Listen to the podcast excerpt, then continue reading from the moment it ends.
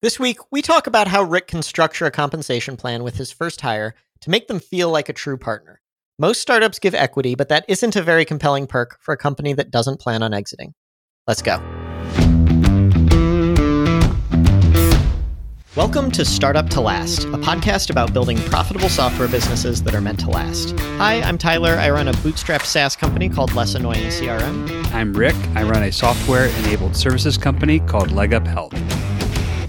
What's up this week, Tyler? I got a lot of stuff going on, but a lot of good stuff. Um, Did you find that the two week break is different than the one week break in terms of topic accumulation? yeah, I, I right before we talked today, I went in and deleted a bunch of topics because my list is like too long. I also I have one thing on here that well I'll just start with this since you asked. I one of my topics I'll just read exactly what what my note says. Feeling a bit overwhelmed, hiring. Pl- uh, I mentioned a few things which I'll provide context on in a second, but then excited for things to calm down. I put this on the list like 13 days ago, uh, and things are totally calm now. And I had one of the calmest weeks in recent memory, and so it's just t- completely irrelevant now. wow. So interesting. So pot- potentially this new cadence could, like, you could have a problem and then it gets solved before we record. yeah, potentially. I don't know how how did it feel to you having the the two weeks in between. Given that I'm not fully focused, um, uh, I, you know, on leg up health, and this is more of a side thing. Um, it, I didn't. It was really nice actually because I didn't feel pressure to come up with anything. It just kind of it worked out perfect. Yeah, I expect I'll be bringing more more topics than you most of these weeks, huh? Yeah, probably. I got a big one today though. Yeah, yeah. It looks like it could be a uh, deep dive type of thing. hmm Uh, well, before we get into that, maybe I'll give some some shorter updates. So one thing, uh, we were supposed to meet up for an in person conference in the spring of 2020. We were both going to go to MicroConf for the first time ever, uh, and it obviously got canceled because of the pandemic. Um, I'm thinking about I. I've really never been to a conference that I actually gave a shit about at all. Uh, I, I'm thinking about going to Founder Summit in the fall uh, of this year What's Founder Summit? it's basically microconf but put on by calm capital and I don't know, Huh. calm company fund sorry uh instead of you know microconf is kind of put on by TinySeed I, I there's like a whole history behind these where th- that's not how it works but that's my basic summary of it Well, you had me at Asheville. That's an hour away from my family's lake house. yeah i assume you've i i actually meant to ask you like is it cool, cool place Oh place yeah, it's like super awesome. Like uh, I haven't been there in a while, but um, the the brewery scene I've heard has really blown up, and it's Mhm. it's kind of like a big Park City resort town kind of thing. Um, but uh, man, yeah, beautiful, beautiful area.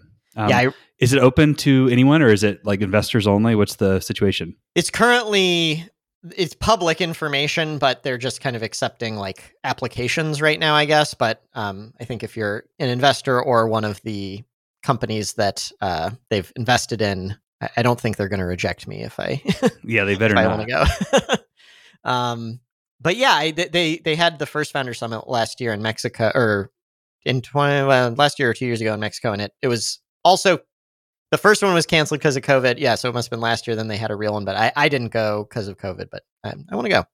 That's awesome. Yeah, unfortunately, it's right. I have two weddings uh, right around then to go to, so I'm not sure if I will just for that. It's uh, that back to back to back weeks of travel can get exhausting. Don't love it, especially after not traveling very much for a You while. you had a September date on here, and then it looks like now it's October. Did it change? yeah, so if it was originally going to be September 6th, which was perfect for me, I, I almost definitely would have gone. Now I'm. It's like not a great time, but uh, yeah. Well, man, I was gonna say like if you went in September, I would plan a North Carolina trip, and that's like the best boating uh, weather because the, Mm. the lake is super warm. There's no one there because the kids have gone back. Like a lot of people have gone back to school, and uh, that would have been a great time to come. Like add an ext- extended couple of days and come to the lake house. I didn't need to hear that. Yeah. Oh well.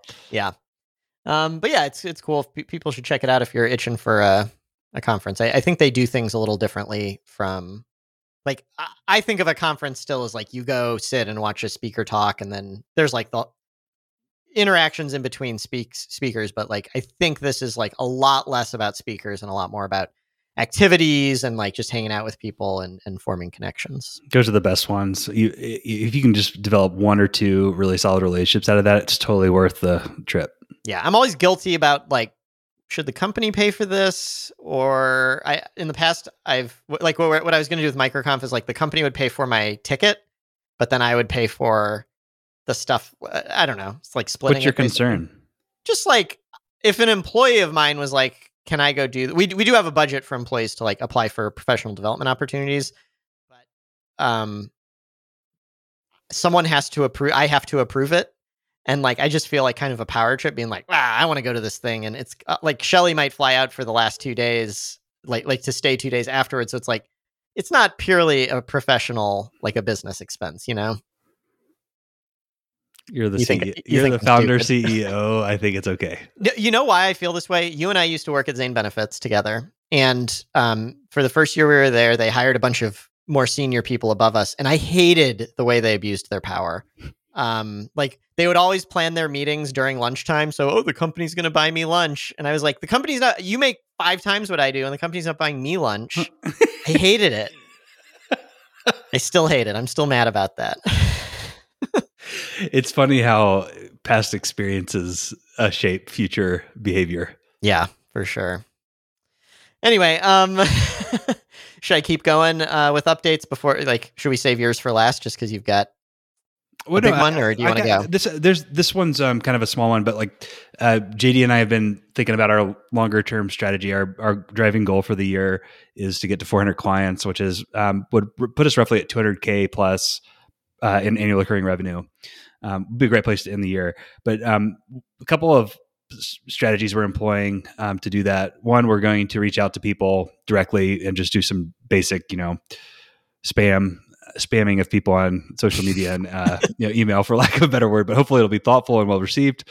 Um, second, uh, we're personalized to, personalized one-on-one outreach. Yeah, yes, right? yes, okay.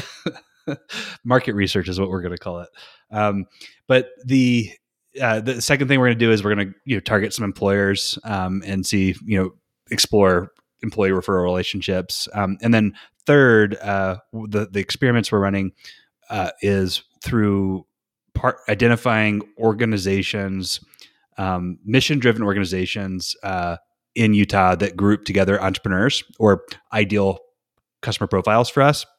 Um, and so we've identified a list of 100 or so organizations like this. Um, one example uh, is like the Utah Independent Business Association. Um, another is um, something related to like uh, like plumbing, like the Plumber Association of Utah, um, all kinds of different like small business vertical it, trade industries. Um, one uh, one uh, we already signed a, par- a partnership deal with, um, and and the, the, kind of taking a step back here is you can you can become a member of these organizations and sort of participate, or you can take um, a lot of the ways these organizations make money is you can choose to sponsor them um, and pay a couple thousand dollars or a hundred dollars or whatever it is, and they'll give you opportunities to market to their constituents, um, which is a pretty important opportunity for us because you know if you think about plumbers, m- many plumbers are on their own in terms of buying their own health insurance, and if we have the opportunity through an affinity brand to market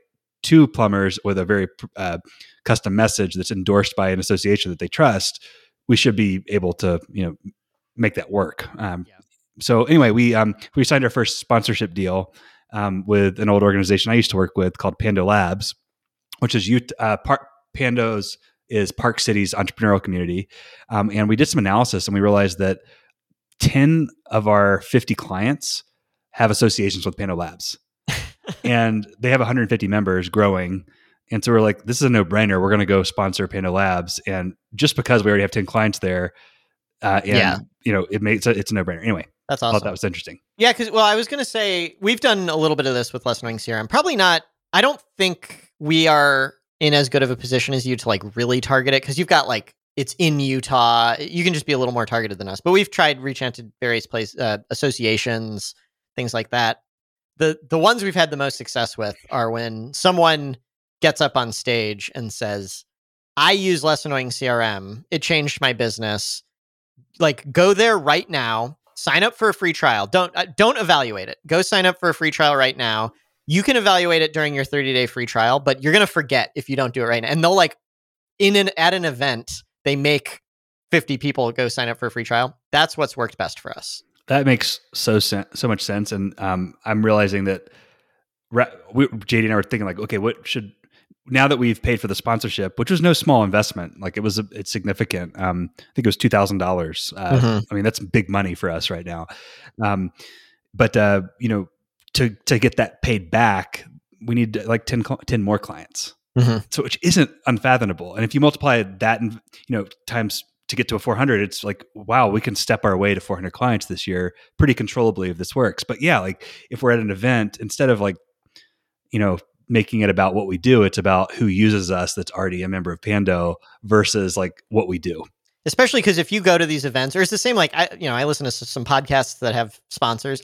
I don't i don't listen to whatever it is right? I'm like there you have an ad at the beginning i ignore it for 30 seconds or skip it. Uh, it's really different to sponsor it I, I i support you sponsoring it you have to sponsor it in order to kind of get permission to do the rest of it but having the person who's already a member say I use this is just so much more powerful. So it's great that you kind of found yourself in a position where you've already got those 10 people. Yeah, it's it, yeah, totally. Um, and maybe that's the strategy for uh, other sponsorships. It's you know we become a member first, and then once we have some number of members, other members who are clients, then we upgrade to a sponsorship and yeah, you know like land and expand kind of thing. Yeah. Um, uh, but I mean, it's exciting to be moving forward on the marketing front. Uh, even though it's like my contribution here is primarily financial, um, JD's doing all the work and like he, it's his, it's his ideas to that's, kind of push awesome. this. So it's, it's cool um, to be moving forward like this. That's great. It's, it's just so, so cool when people do things without you, you, you know, when, when someone else has an idea and then executes on the idea and you're just like, all right, yeah, just sitting here the whole time. totally. And w- uh, one other cool thing is I'm, you know, he's he's talked to a couple of other associations this week, and um, I'm not sure what I can share, so I won't be in, in detail. And I need to get in future, I'll get more clarity on what I can talk about, what I can't. Um, but uh, you know, just some of the conversations. Like one one organization he reached out to has an existing initiative related to improving Utah-based uh, regulations around marketplace health insurance. And so it's like uh, we yes, an advocacy opportunity we can partner with you on. Um, how much do we pay to be involved in this? Like, yeah. oh no, you, you just will take our help for like we don't have to pay. Great, let's start. Yeah, doesn't um, get much more targeted than that. yes. Uh, so anyway, um, that's cool. Lots lots of good stuff happening. Great. Um, so for me, uh, the main thing is actually again, this was update was from ten days ago when I was spending more time on it. But we're doing a lot of hiring at Less Annoying CRM right now. Uh, that may sound like we're growing a lot. That's not the case, but two people left, so we need to replace them. So we've got two full time positions, but then we're also starting to hire for um, summer. Like we've got four ish internships to hire for, and then four to six uh, coding fellows. So that's just a lot of hiring to do all at once. Normally we would have done some in the fall, but we didn't because we you know, with COVID, we're like, is the office even going to be open? I don't know. We still don't know that, but like you got to you got to recruit at some point. So anyway, just lots of stuff going on. And Robert, the lead uh, engineer, posted the job listing on this like kind of nerdy technical site. Like you have to submit a GitHub pull request to get it like up on the website. We this was I don't want to say it was a mistake, but we were not ready for the volume of applications we got from this. Like we got a hundred in two days or something, and had to like take the thing down because we just don't have the ability to evaluate all these people yeah. That's so funny because I, I, at Windfall I'm like in charge of talent acquisition and like yeah. we would kill for 100 applications. yeah, I mean they're probably not very qualified. So yeah. one of the problems is we we aren't hiring remotely. So like mm. we're in St. Louis and this is like a national job board and the hope was like well it says it's in St. Louis and there are filters and stuff on this website so hopefully people are filtering but I think every single application was from someone outside St. Louis. Mm. And it's like, you know, they and we emailed them we're like you get you'd have to move here and they're like yes but it's not the most targeted group mm. unfortunately mm. okay yeah it's it can be pretty frustrating to, to to properly evaluate an application you have to it's about two three minutes per application that's no like that's two hours of work that you just created yeah um and yeah i think we're probably doing more than two to three because like we're reaching out to every single one of them and being like oh. Will you oh. confirm that you're in that you're willing to move to St. Louis before we even continue here? Oh wow. Uh, okay. yeah, so you're you're taking extra time per application, way more than what the typical company does. Yeah, we have someone on our team, Emily, who's just like a rock star at this. Like she's just like if she has a process to follow, she, she and she loves it. She's just like churning through these things, but it, it is time consuming. Um, it's really hard to hire our normal way right now because there are no in-person career fairs and like normally that would be a pretty big source of interns is you go to a college career fair and we they do virtual ones but they just don't work in my experience i don't know have you done you said you're doing talent acquisition have you done any career fair stuff we don't do um, much uh, college level recruiting um, mm-hmm. although i think that will be something we do in the future um, especially business school programs and maybe like uh, we data science is a really important function um, at Windfall. also probably do a lot of uh, PhD programs, but um, not not yet. Yeah, I mean, for a really high growth company, you probably can't like hiring a college student, especially for an internship. It's like it might be two years before you see returns on that. Um, yeah, makes sense. You should only do that after you're at a kind of more stable. Mm-hmm. Yeah, it, it's in, in, remote. You know, we've talked about this in the past, but when you're hiring remote workers, it's much harder to hire someone out of college for that because you, you they need more coaching that is harder to do on a remote basis. Yeah, I think that might have changed a little. I, I think that's still mostly true, but because colleges have all been at least doing some remote, I do think younger people have experience with that now and they kind of know the etiquette and Zoom and all that. But I think aside from needing it, they want it. Mm. If you're 22 years old and you just graduated college, you you're not like let's move to the suburbs and I never want to meet my coworkers. You're like I'm I'm not I need to go meet someone that I can marry one day, you know. yeah. yeah, there's lots of uh, yeah, exactly. Priorities are different. Yeah. Um but so so what like so are you done with this or are you like what, what's the state of your hiring? Are you 80% done? Uh, we've we've not hired anyone. I shouldn't say we hired a couple people through like we already knew them, so we didn't have to do the full interview. But we've we've not hired anyone through the recruiting mm. effort we're doing right now. I I'm kind of on the two end, the the the book end of both. Like we start it, and I'm involved in like let's plan it, make sure we're, you know, what's the strategy here, and then this is kind of cool, like a cool sign of growth for the company. That uh, then I step away, and it's like other people do work, leads come in, and all that, and then I'm normally involved in the final round interview. Uh, so I'm going to have a lot of interviewing a month from now, but for now, I'm like, it's mostly off my plate. Not ah, cool. Except the coding fellowship, which um, I'm doing all the interviewing because I'm like running it this summer. So if we get a lot of applicants there, I'm going to be very busy. That's awesome, though. That I like what you're the switch you made to that this year is that you're going after people with coding experience versus people who haven't oh no idea how to code, and that, I think that's a huge improvement. That'll make it more fun for you too. I think. I think it will, and it, oh, it'll make interviewing so much easier because interviewing someone who has never coded at all, in in terms of will they be a good coder, pretty tricky thing to do. Uh, whereas someone who started learning how to code, it's a lot easier to be like, all right, all right, can you do it? yeah, here's an assessment. Take it. Yeah, exactly. Um, next up on my list here, I think I mentioned this in our last episode, but we have uh, we, we were talking about and have now finalized uh, some changes to the thriving wage. Did we talk about this? We didn't. Um, okay, so uh, context for people who don't know: thriving wage is a term that uh, we use at Less Annoying CRM. It's kind of like a play off the idea of a living wage. You know, some people say companies should pay employees enough that they can survive. I think that's a pretty low bar. Um, a company that's profitable and like making enough money should pay employees enough to thrive. So the thriving wage is the lowest amount we will pay any employee regardless of what they do. It's not about their their value to the company or market rate or anything like that. It's just like we will not pay anybody less than that. If your market rate's above it, we'll pay above it. Um, so in the early days, we set the thriving wage as it starts at fifty thousand dollars a year, which it, and keep in mind we're in St. Louis. Fifty thousand goes further than it does on the coasts. Um, and you get a guaranteed ten thousand dollar a year raise for your first seven years, so up to 120. So that's what it was. So basically, every, all the customer service people, and in particular, are on the thriving wage, and so that was what we paid customer service people. With me so far. Mm-hmm. um, was 50k, and then you got 10k per raises for seven years. Yes, up to 120k. Um, that's total. right. Now the, the 50k every month we adjust it for cost of living, so I think it's like 57,000 a year now because this was years ago that we set that. But um, yes. Uh, so basically the idea just came up that um that's really backloaded.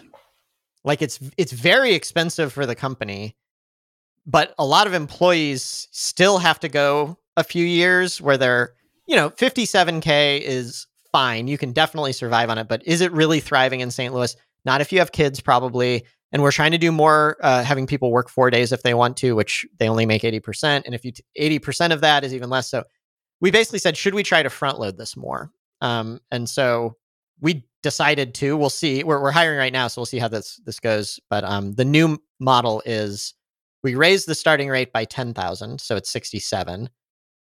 Instead of $10,000 raises every year, it's $5,000 raises every year indefinitely. So not it doesn't cap out at any point. It's just forever you get five thousand dollar raises a year. That sounds like a good change. How does it affect existing people um, that have already been with the company for a year? Uh, we offered it to everyone to switch, but uh, I did the math on every. There, there's one person who started very recently, and so she was the only one where it's like, which one do you like? Eh, for everyone else, it's like you're already past the point where you would have benefited from this new approach, and now you're on the backloaded part. So I was like, you can switch if you want, but I did the math and you shouldn't, basically. so that's I didn't hear anything from anyone on that. Uh, but the the new hire did um did decide to. So and that to me was a big I was waffling back and forth on whether to do this, but the fact that she wanted to switch to me was like that's a pretty good sign that this is more appealing to people. Yep. Totally. Um yeah. So I don't know that I have any other really takeaways for that from that aside from this felt like a really like important part of the company and i i like changing stuff sometimes just to like you know break the crust off and remember that we can change stuff. Yeah and not not just i don't it sounds like this wasn't just a change it was a significant improvement. Yeah i i think it was it was like a two step forward one step back type of thing like it's worse in some ways um but it's better in most ways i think. It's good i also like the simplicity of not capping it out where it's like we we just started having people hit the the 120 whatever thousand and it it's a lot less satisfying being like, well, your one year anniversary hit, we'll give you a cost of living adjustment. Have fun. uh, so now we just get to 5K every year forever. Yep. Um, all right. I'm not sure if I want to talk about this next one yet. It's let's let's move on, and I may come back to it, but it's it's not time sensitive. So, well. I've got um, you know, I had a really interesting demo today. I, every time I see a use case for async video, I just get excited. Yeah. This has been true for about a year and a half now. And I don't know th- what that's telling me, uh, that maybe I should be doing something with that. But anyway, um, reconnected with a former colleague from Zane Benefits PeopleKeep Days, who's now the uh, head of engineering for a company um, uh, called VideoPeel, which is a Utah-based venture-backed company that does video testimonials. And it's basically what they've built is like a, a form uh, builder for video testimonials to be submitted or any type of testimonial, but primarily video being the use case, and then a way to embed displaying those video testimonials on your website. That's an oversimplified simplified version of this, but um, for a company like Leg Up Health, where it's a very transactional service, uh, you know, sale, but highly emotionally complex, where trust is very important. It's it's a, it's not um, like we need validation, uh, third party validation. I thought maybe video uh, video testimonials would be a good idea for um, for us in terms of helping with you know building trust with a potential new client and increasing the likelihood that they would make us the agent on their existing mm-hmm. health insurance plan. What are your thoughts on that? Um, I guess and shout out like it was cool to learn about async video, another async video use case, and um, but like if I'm, I guess my worry, my my my the reason I'm sort of down on it is it seems like some people would be less likely to it seems like a big ask to ask someone to record a video of themselves for your marketing purposes yeah um so before I d- dive right into that, I just want to mention another product that does this, um, testimonial.to, dot, like dot .to. Uh, I don't know if you're familiar with them. Sounds like mm. basically the same idea, but maybe like a little less enterprisey. Like I think it's more plug and play from based on what you said. Um, and made dis- disclosure made by a uh, Calm Company Fund company, which I'm mm. an investor in. Um, yeah, I so my experience here is I have given a testimonial with testimonial that to what do you say to to to to uh t- for Calm Company Fund. So lots of it's very incestuous what's going on. Mm-hmm. Yes, it is. I I loved it. I was very happy to do it because I'm a, I'm a big believer in what they're doing and stuff. I don't think you, so your concern is that it's too much work, like it's too big I, of an ask. No, I no, I think it's I I just part of the reason async video isn't where it could be is people are uncomfortable sharing video of themselves. Mm. So I I feel like for every for you like you're on the front end of most tech um, mm-hmm. and, and, you and i are both on the front end of like async video adoption um, but like asking a an everyday leg up health client to do a video testimonial seems like a big ask we're not i like, think you might be surprised by that um, really I, I my i think the last couple years has, has, has really changed a lot and here's why i say that we use this product called demo desk to do our phone calls with customers. Like any schedule, not they can call us inbound over the phone, but if they schedule something, it's always on Demo Desk. Um, Demo Desk is I love the product, but something really annoying about it is it prompts everyone to like turn on their video, and we're not trying to do video stuff with our customers. Uh, they the, the customers turn their video on all the time for these mm-hmm. calls where our video's not on. We don't turn ours on, but theirs is, uh, and to the point where like I've, I've started being like people are just way more comfortable with it now than they used to be. Okay, well, maybe um, it seems like something worth testing. Um, but like at some point, how many of these do you need to have in order yeah. for it to be not weird? Like not like too few. So I I put oh oh um, I don't think you need that many because I, I was actually going to go the other direction. Once you have more than a few, like someone's not going to go in and watch 20 video testimonials yeah. i don't think what's the minimum number one, I so it there are probably different ways to display it. Like again, testimonial.to has like the wall of love is what they call like lots like it's a wall of all of these testimonials, but you just wouldn't embed that view. You'd embed like here's my homepage with one video testimonial. I don't think that would be weird at all. Okay. Well, now you're getting me excited about this again. I went from like this is super exciting to oh man, this is going to be like more complex than I thought it was going to be. Now I'm back up to this is going to work. Yeah, I think it could. Now, here's I, I thought about doing this for Less Annoying CRM, and here's why we didn't. So we we ask a lot of people for reviews. This is one thing I'll just say: if you're uh, running a business and you're feeling like, oh, this is a big ask, should I do it? Like, this is the one way we're comfortable being annoying. You just have to ask your customers to to review you publicly. Like, that's so important.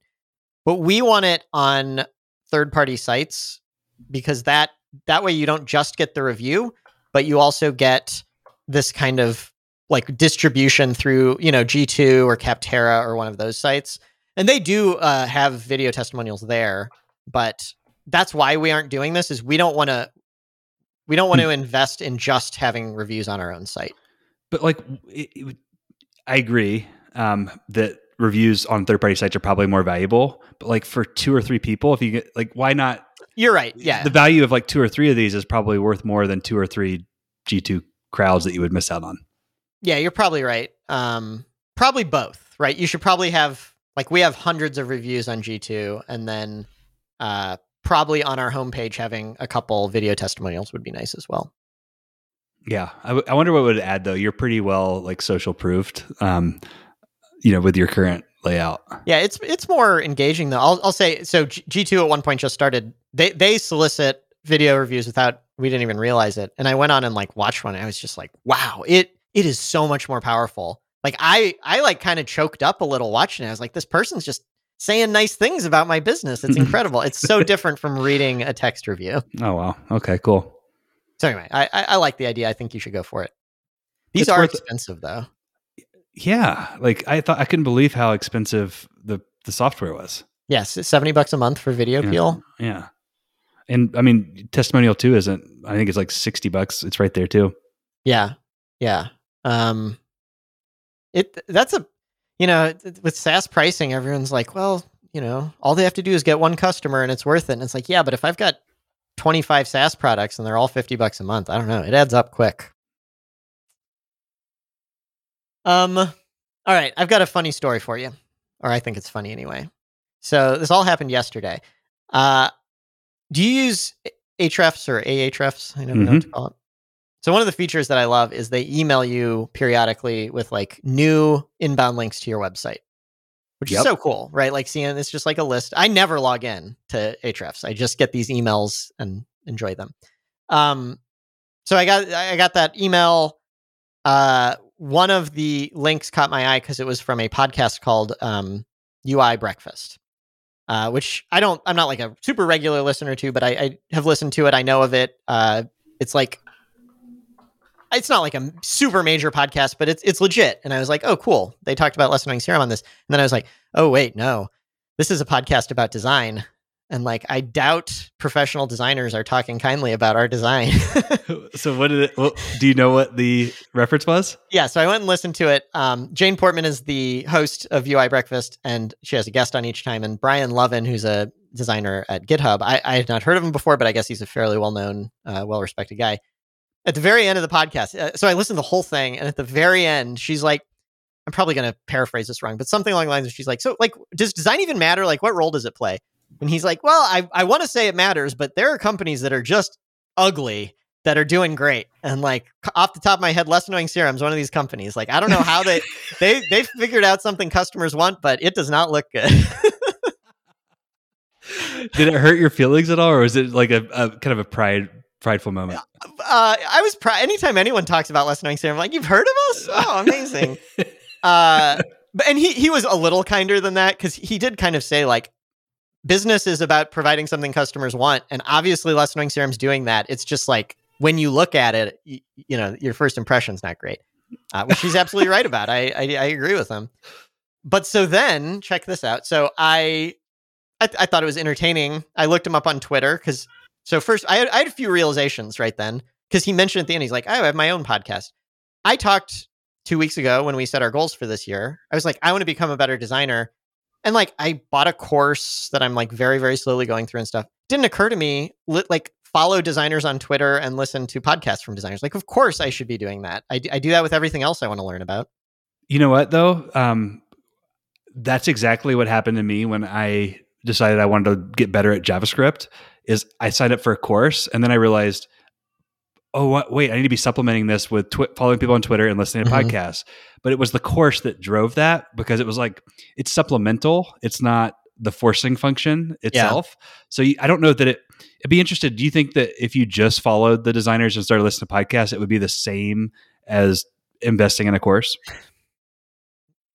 It certainly wouldn't be the same here's the trouble I'm having with this course and other courses I've tried is like I have a lot of experience with design.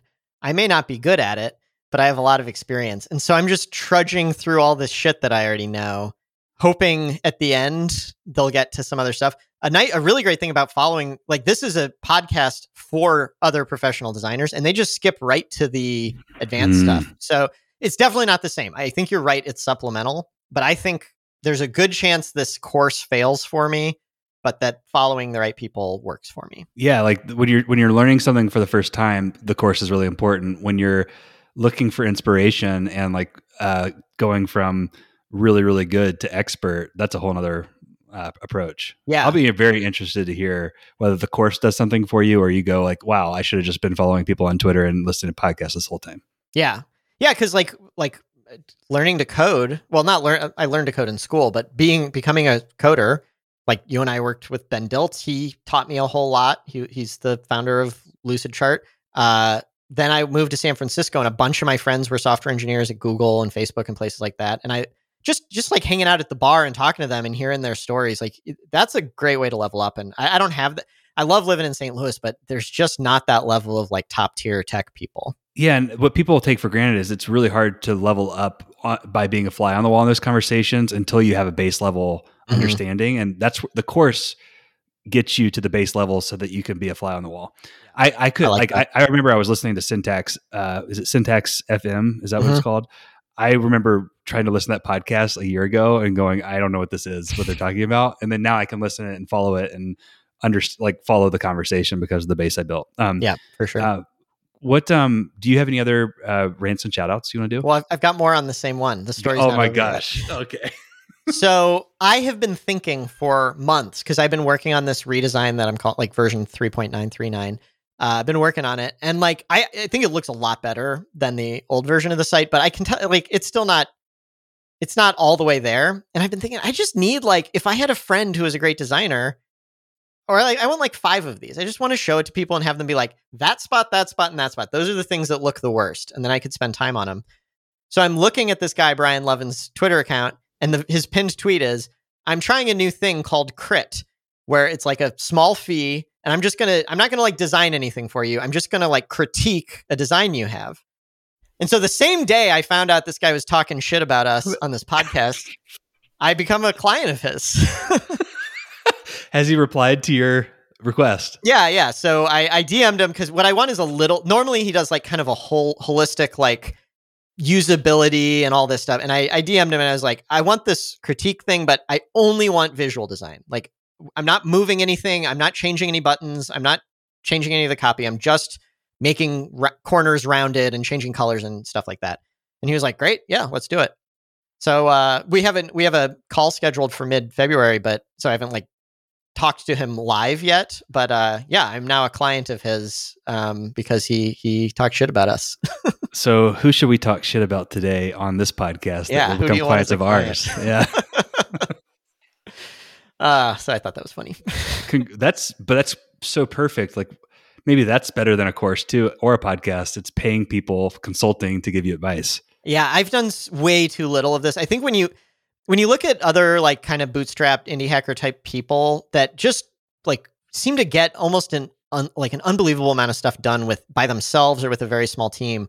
What they're always so good at is outsourcing stuff. And my approach is always because like team building is one of the main things I enjoy. My solution's always like hire a full time employee, which means if we don't have the budget for a full time person, I just get nothing. Um, so yeah, I think I think this could be a. I need to do more of this in the future. There's a significant difference between um, a team member and a coach, mm-hmm. and like a coach, like that's what you really want here is a team of coaches um, sitting around you, like making you a better designer. Yeah. That's and how much will you are you willing to pay for that? What's your budget I mean, for lot. coaching? Um, that's I. I mean, I certainly haven't thought about it. I'm, I'm this particular engagement is going to cost five thousand dollars.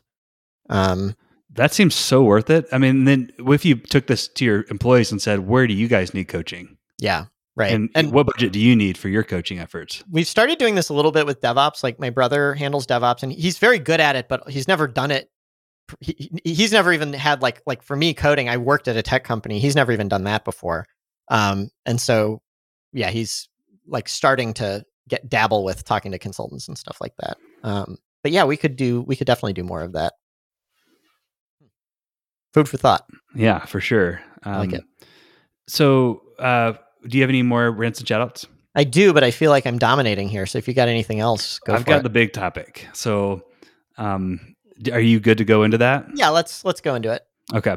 So, um, JD um, and I are in discussions. I may have mentioned this on the last podcast, um, on the last episode, but we are in discussions uh, to bring him on, have him go full time on Leg Up Health, um, which is requiring a conversation around like compensation. And I like your approach to compensation. Like if, if he wants to, sh- if JD wants to share it, great. I'm not going to share those details, but we're pretty aligned on like what year one compensation looks like and how that could ramp up over time.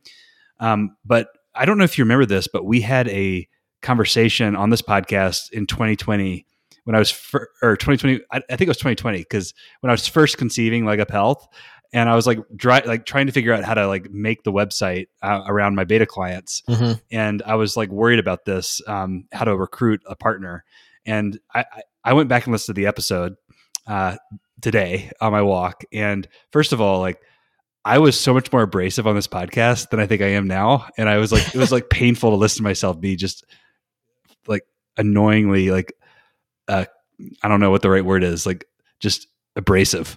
I hate um, listening to old old me. yeah, old old me was was not I was disappointed in. Um but but uh and you were trying to t- tell me stuff and I was just like like grilling you with questions and not listening to anything you were saying. But like I was like I was like shut up Rick like let him talk because uh, I wanted to hear like the details of your partnership program. Um, anyway, uh, do not go listen to that episode. It's embarrassing um, if you're listening to this. Um, I thought we could, um, but we left the episode with you saying, when you get to the point when you actually need to bring on a partner, why don't we revisit this and dive into the details again? Mm-hmm. So I'd like to do that. Um, and the situation is real simple. Like it's a, this is not a company that I want like makes sense to give equity shares for. Um, but I do want uh, JD to have the feeling of being a partner, the feeling of being um, an owner of the future of the company, uh, the feel, he, the real upside um, and potential. But I but I don't want like there to be like this formal equity thing with expectation of around, around like exit um, and that sort of thing. And so um, we uh, I just I read I re- revisited slicing the pie and it, I think that guy um, in that book brings out some really good I, point uh, points about how if you set percentages and try to dice the pie up too early, it can backfire because people get greedy or feel like it's unfair when, once you've actually realized what you've built. Um, so we may still be too early at Leg Up Health to properly divvy up like what a profit share might look like. Mm-hmm. But I would just love to get your take on how JD and I should approach establishing a partnership plan um, in addition to a, a strong compensation plan um, that incentivize like long term commitment um, over a 10 year period. Yeah. I I know what your goals are with him, like what you hope he achieve. What's what's your financial goal with the company, do you think? That's a fair question. Um, so I, the more I think about Leg Up Health, it's I I I've gotten to the point with Leg Up Health where it if it, if if the problem went away that we're solving, I would just close the business. Like I wouldn't try mm-hmm. to force it, um, which is a very freeing place to be with it. Uh, so it's very much like a I would love to be in a place where it could support, you know, it could be my my my day job, um, and I would love to be able to, you know, grow um, and have like team members and it to support JD's um, life, and then yeah, I would I would love for it to cash flow millions and millions of dollars a year, but like, and I guess that would be like the upside scenario is like cash flowing millions of dollars a year, but I don't need it to.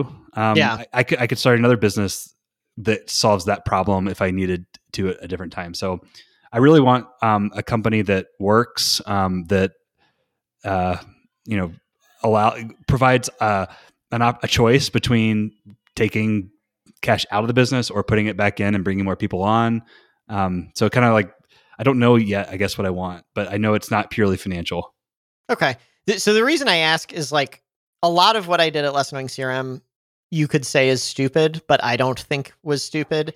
And it's because I like for like you know you know this, but our you know there's four partners and our arrangement is we just all make the same amount of money. Um, I could certainly look at it and be like, well, I'm the CEO and I was the founder. The head of customer service, who wasn't even a founder and isn't currently doing a job that would normally be paid as much as CEO, why is he getting as much as me? I don't fucking care. you know? Uh, but, you know, I think a lot of people wouldn't feel that way. So, like, I kind of wanted to get a sense of like how much it's easy. You have a lot of power over JD here. It's easy for you to. It, he can't screw you over, but it's really easy for you to screw him over. But also, your life's easier if you're just like, uh, you know, if I give up a few points more than I needed to, no, no problem. Yeah. So like I, I, would definitely so what you're saying is err on the side of generosity and over giving. Like, but at the same time, it's like it doesn't matter. Like, I'll fix it later. Like, I, am at the point now where it's like, a, if it was it became a problem, it's easy. Well, some fix. of these things might be contractual. Yeah. Okay. Um. Yeah, and then, uh, um, I had one other thought. Oh, there's yeah. A, there's a point there that you're making um, mm-hmm. that I want to call out. I think we're not saying it. It is like there's a lot that can go wrong by putting something like this together down the road and it requires a significant amount of trust yeah. uh, to work through those situations. Yes i i totally agree with that and i want to add on though like there are things that people would view as failure that is not failure. Like oh the, the company's putting out 20 million a year i'm only getting five of it. What? Like why did i give up so much of this? And it's like you're getting five million a year like, what are you complaining about? you know, where mm-hmm. I, I, think it you need to be much more careful with the cash flow right now because that could ruin the business. But it's not going to ruin the business if you get a little less rich than you could have otherwise when the upside kicks in. I guess that's that's how I look at it anyway. Um, another thing you mentioned no equity. Like one thing I did that I feel really good about, and I'm actually thinking of double doubling down on it and, and doing this with all employees, not just the partners, uh, we do like some kind of profit sharing thing, but it converts to equity if the company ever. So sells. this, I do want that. So I don't want to create equity, but I want yeah. like phant like I don't want to call it phantom. I hate the word phantom. It sounds evil. Um, but like I want to create like the the, the sim- scenario or simulation of equity, so that if the company did transact, it mm-hmm. would convert to equity and it would work out. Now, still, in that situation, if we're like, what I want JD always know is like, if we're in the situation and it's not right, like it, we're gonna have to figure out how to make it right. Like, right. but, but you can always give him more. But what this is about is saying I can't give you less than this. Yes. Um. So I've been thinking about doing this with my, our whole team because the, the the the older we get, the more I'm like, I'm not selling this thing. And even if I did sell it, I'd probably get like seven to ten million dollars if if we sold right now, maybe. Uh, like why why not promise a million of that to other people? Um, given that I think the odds are so low anyway, and just get buy-in because there's so many cases where I'm asking employees. Well, okay, this the Mailchimp thing happened while we were on our hiatus. You follow? Do you follow that? I didn't follow it in detail. I did follow it at the time, but I don't remember the details. MailChimp, bootstrapped company, fully bootstrapped, no investors at all. Uh, and they'd been saying all this, the same thing I'm always say, and the same thing you're saying. Oh, we're we're never, we have no plans to sell. Uh, many employees have come out and been like, they were very public. Maybe they didn't promise they wouldn't sell, but they said we have no plans to sell, and that's why we don't give out equity. They just sold for twelve billion dollars or whatever, and they gave employees like five figure bonuses, like not big bonuses. Uh, and like a lot of people were pissed about that, right? it would be so easy to just say, if we were to sell, you're taken care of. But I totally agree with your point. But the, the complexity of giving equity right now, it's a nightmare because, like, a now you have to get lawyer, you have to get lawyers involved either way. But like more complicated lawyer stuff. Um, there's like certain rights that come with equity. Like, can they vote on stuff now? And tax implications. Mm-hmm. Taxes, absolutely. Yeah, they might have to pay taxes for unrealized gains at some point, mm-hmm. which sucks for them. So, yeah, I'm I'm a big believer in. I, I agree with you that the Phantom stock is a weird name, but something like that. Okay, so we're on the same page there. Um, How would you approach having this conversation, knowing what you know? Mm-hmm. Um, about like what you've learned at Less Annoying CRM. Like I think the difference here is I can't go to JD and say I want to build a company to exit and we're like to take it to the to the to the mar- like you were in a situation when you first started where you you believed you were going to be this high growth startup. I'm still, I'm not still thought we wouldn't exit. Yeah, but still thought thought you wouldn't exit. I'm not. I I don't have that mindset. So it's mm-hmm. like I can't. I'm not selling this big dream, and I. Yeah. So I, I can't like make that mistake. Um, and benefit from that mistake um, in a way. Uh, so I'm just curious, yeah. like how you might approach it with your wisdom. This is like uh, I feel like tremendous imposter syndrome here. So take everything I say with a grain of salt. Mm-hmm. I, I think what I'd do is I'd I'd walk through like what are possible scenarios um, for you know the outcome of the company. One is yeah, it doesn't really work. It just keeps you know what it is right now, maybe a little bit of growth, but not much. Another is it grows, but you know what I, I always do three three of these i don't know why. But kind of optimistic normal and pessimistic case. And then just say like how would everyone want to be treated here? Um, and i think it's very reasonable to say in the pessimist, pessimistic case jd it doesn't make sense for you to be here. We should not come up with a compensation model that works for you in this case because i'm hiring you. This is actually something i kind of regret with the partners. It didn't matter. Two people we, we had six originally two left but um, something i would change if I could go back is like it's your job to do this thing. If the if, if you're not do, if the company's not doing as well as we wanted, it's at least partially your fault, and you should suffer more consequences for that sort of. Um, but then yeah, if it's if it's an okay outcome, I think you could just say like, let's say the numbers are this, our revenues this. I think we probably need this many employees. Let's say it's this. Th- these are the expenses. What like what do you think, JD? You should get for that do you have enough trust with him that you could have that conversation? We've actually already done that. Okay. And what what came of it? Um, well, I mean, it's so it, the way we did it was in a sort of desired outcome driven by his desired outcome financially versus like the business scenarios and then like divvying up the business scenario. So it would be interesting to go back to our model that we built to scenario, to do these scenarios and and say like let's be realistic about like the actual scenarios now and then talk about the have a conversation around like what do you th- like what do you think you should get? Because that would be interesting um, because it's not around like whole numbers it's about percentages in that case.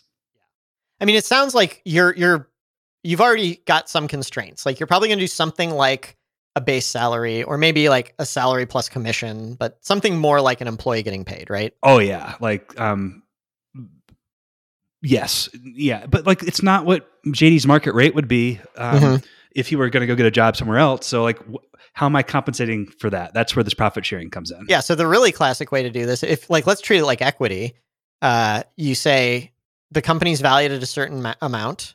What amount below his market rate is he getting paid? Um, what if just take that money and invest it and buy equity with it in the company? How much could it buy? Oh, that's interesting.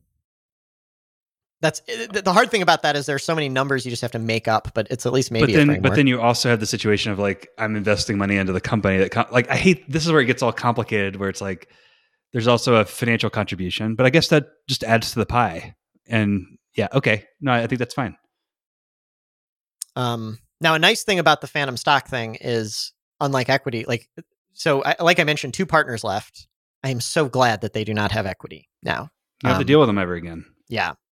Now we have, you, we have a, Did you have reverse vesting set up for that? Yes. So they were one was here for two years, another two and a half. So the system we have is uh, they keep getting their payout. Now, when they left, we weren't making enough to trigger any payouts, but if if they had, they would keep getting some payouts that gradually decrease over the amount of time they were with the company. So two or two and a half years, respectively.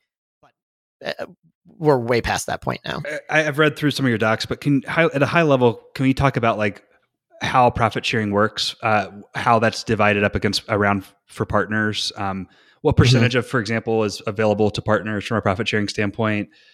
That kind of stuff. Yeah. How does it break down? Yeah. So we don't have a good system for being like, what do we call profit? It's mostly just like, at the end of the day, I can decide to pay out whatever I want. Um, well, I like that. That is actually way better. So you can decide like we're either going to do a profit distribution or not, and here's how much it is if we are going to do it. And it, you know, I think as long as incentives are aligned, that's fine. Where it's like I can't make any money from this company unless I pay money out. Uh, there's no way for me to get money without everybody else getting money. In addition to your salary. Yes. Um, so, your, so, your, salary is sup- something separate.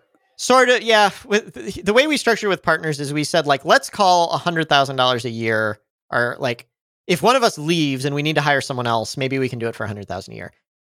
That's like probably overly simplistic, especially because like you couldn't hire some of these people for a hundred thousand dollars a year. But um, that's what we said. So call that salary. Even before, I mean, originally people we were making less. We were making sixty, but it was like we'll keep we'll give ourselves raises until it's a hundred thousand. We're not calling this profit share at all. That's just you got a raise.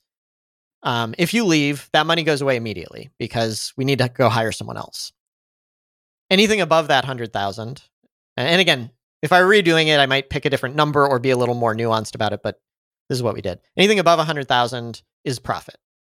So if I want to pay myself more than hundred thousand, take the amount, subtract hundred thousand. That's what that's the amount of profit I'm giving myself. Um, and then we have a an even split between partners up for the first million of profit, per, million per person. Uh, so if I want to pay myself a million dollars, I have to pay all the other partners a million dollars. And actually, it's 1.1 because it's the hundred thousand dollars salary plus the million dollars of profit. And then anything above that, we have shares, and and it, like I get more than other people. This solves my problem. I think Go it on. solves my. I think it solves my problem because, um, I I don't know exactly how to. How, I, I I don't part of my problem is like I want it to be the it's incentives uh, being aligned. Mm-hmm. Um, I don't like I don't want to set a profit percentage like oh we're going to distribute. I don't want to make a decision today about how much profit distribute in the future.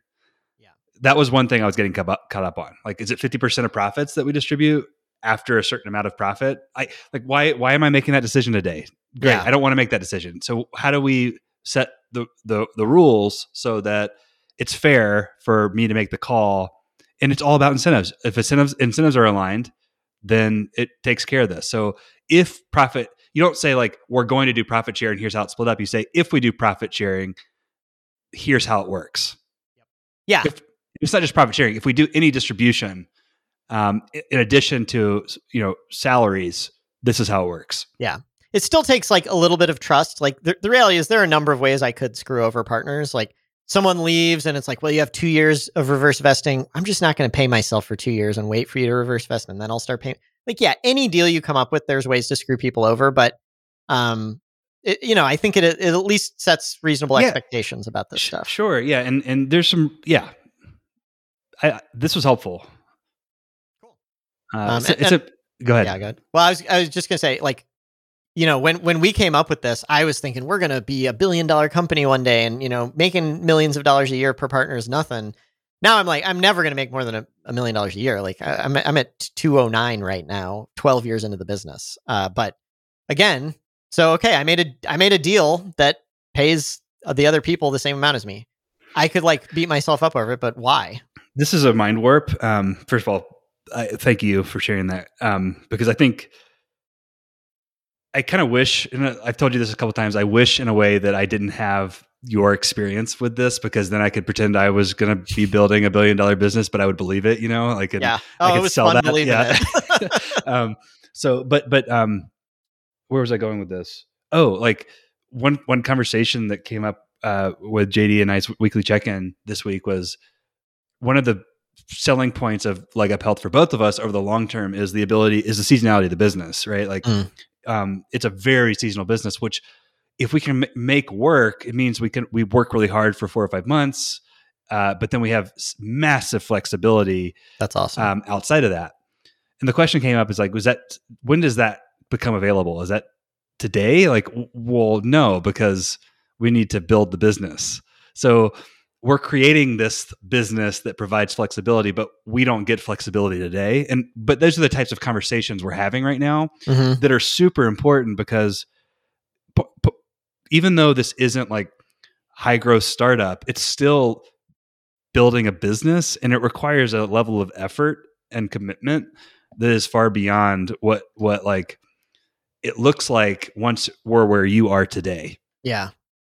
That's really interesting. And it, reminds me of something that I think we should have put more thought into, which is like, what happens if Bracken wants to go part time?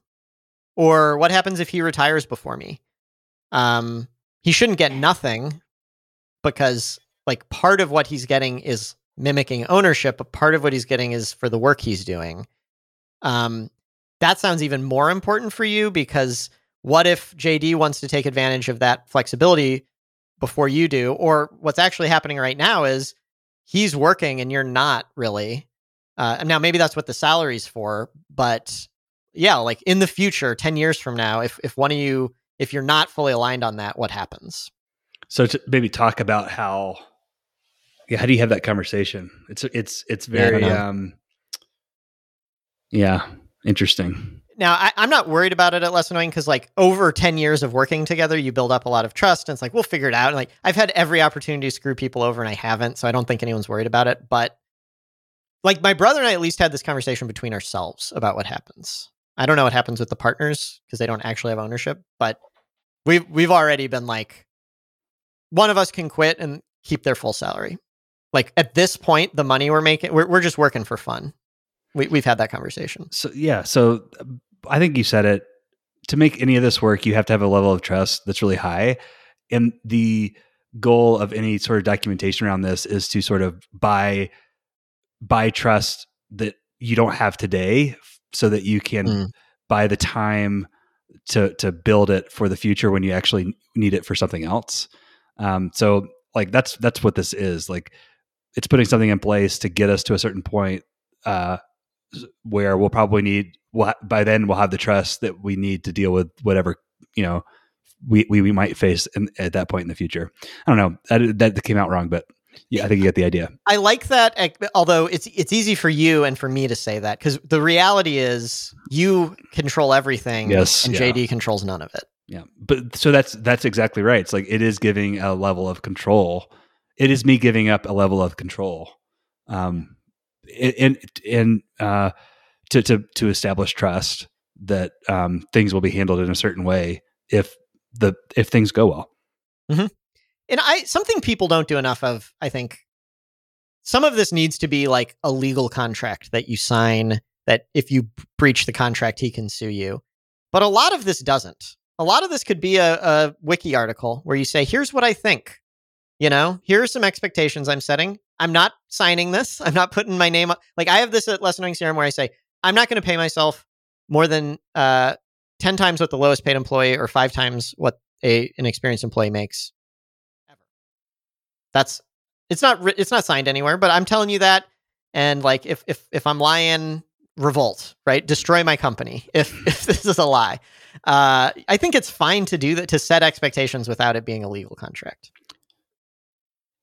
I agree, um, but a legal contract does provide security. It it makes something more real, and there are Some times of it needs to be for yes, sure. yeah, for sure. And and w- let's dive real quickly into like the when when does it make sense to do it via legal contract versus not? Like it seems like when you're trying to address a, a, a something that a deficit um, make up for a deficit, the legal contract is a big deal. Whereas if this is like icing on the cake, Mhm. it's not as big of a deal to paper it. Um, whereas like so so when someone's taking a pay cut um, in exchange for something like that's where legal papering would make more sense. So I'm thinking of JD and I situation. Um, but like if you know, we're 10 years from now and we're adding a new benefit, um, we, papering that on top of like everyone getting paid really well is, is less important. Yeah, well, certainly if you're giving something to someone else that they had no leverage to demand from you, yeah, you don't. It's like, yeah, you know, you could not get this, or you can get it. Like, you're not really in a position to demand that I sign a contract saying you're going to get it. Um, Mm-hmm. Yeah. But another another aspect of it is just certainty. Stuff you know about like even if you're wrong, if you can you can come up I came up with this we all get paid the same amount thing. You could argue whether that was the right or wrong approach, but it needed to be certain. It wouldn't be appropriate to 5 years later be like, "Uh, actually, I don't like that." But there's a lot of stuff that's uncertain and you can just acknowledge that and and but still say here's the plan, here's what I'm thinking. Mm-hmm. Anyway, that that's probably not an important point, but it sounds like you're you probably need to think about this, but you're circling around We're really gonna- close. yeah, you're going to tweak the t- tweak the knobs a little bit, but similar probably to what to what we have in some ways. Very, very much. Yeah. And um, I, my main goal is just like, let's get something in place that lets JD go for full, full time and get some of the resources he needs. And then, you know, build trust, execute. And, you know, if, if it doesn't go well, it, none of this matters. But like, if it does go well, I, I, I, you know, be able to be in a position a year from now to improve it uh, based on learnings. So, Uh, one final learning I had, or just like a thing to avoid. Um, you're much better with legal stuff than me, so I doubt you'll fall into this trap. When we tried to have lawyers, we, we had a number of uh, three different law firms trying to write this up. Lawyers, uh, same way accountants are in the business of like minimizing your taxes so aggressively, and sometimes it's like, okay, stop. Like you're making my life really complicated, and I'm fine paying taxes. Um, lawyers try to screw everyone who's not you. Uh, like that's the the business they're in and we had a really hard time getting a lawyer to write something that was actually fair to to the other partners um, and in particular like phantom stock is a concept that exists other companies have it and it's real they have a million provisions in there to like here's why we're not going to pay you so that the company can always wriggle out of it and we we fired our lawyer over this we were like you have to stop making this so one-sided yeah, I'm probably just going to draft this myself for that very reason. Yeah. I didn't have that kind of confidence but i think that makes sense Well, um, anything else you want to cover today? No, we're just over an hour here, so this feels like a good stopping point. Yeah, thanks um, for that advice. And I'm, I gosh, I don't go listen to that episode because it was like so painful. Really? Two years ago, you I feel like we'd hit our stride. No? Well, maybe I still sound that way. If it something was different, where I was just like, oh god, I wish I could delete this episode. Um, anyway, uh, personal growth is uh, is good though. Yeah, yeah. Um, well, uh, if you'd like to review past topics and show notes, visit startuptolast.com. See you next week. See you.